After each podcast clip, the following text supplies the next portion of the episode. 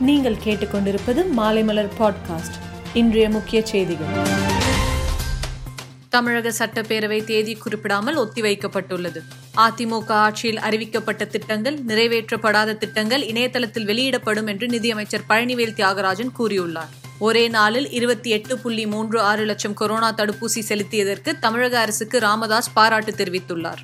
தூத்துக்குடி துப்பாக்கிச் சூடு ஜனநாயகத்தின் மீது விழுந்த வடு என்று சென்னை உயர்நீதிமன்றம் கருத்து கூறியுள்ளது. நீட் தேர்விலிருந்து நிரந்தர விலக்கு பெற சட்ட மசோதா தமிழக சட்டப்பேரவையில் நிறைவேற்றப்பட்டது. குஜராத்தின் புதிய முதலமைச்சராக பூபேந்திர பட்டேல் பதவியேற்றார். கொடநாடு வழக்கில் தொடரும் விசாரணை. குற்றம் சாட்டப்பட்ட நான்காவது நபர் ஜம்சீர் அலி நேரில் ஆஜர். கூட்டுறவு வங்கிகளில் ஒரு குடும்பத்திற்கு ஐந்து சவரனுக்கு உட்பட்ட நகைக்கடன் தள்ளுபடி செய்யப்படும் என முதல்வர் மு ஸ்டாலின் அறிவிப்பு. அண்ணா பல்கலைக்கழக ஆட்சி மன்ற உறுப்பினராக உதயநிதி ஸ்டாலின் நியமனம் செய்யப்பட்டுள்ளார். பெகாசஸ் ஒட்டுக்கேட்பு விவகாரம் தொடர்பான வழக்கில் மூன்று நாட்களில் இடைக்கால உத்தரவு பிறப்பிக்கப்படும். மேலும் செய்திகளுக்கு மாலைமலர் டாட் காமை பாருங்கள்.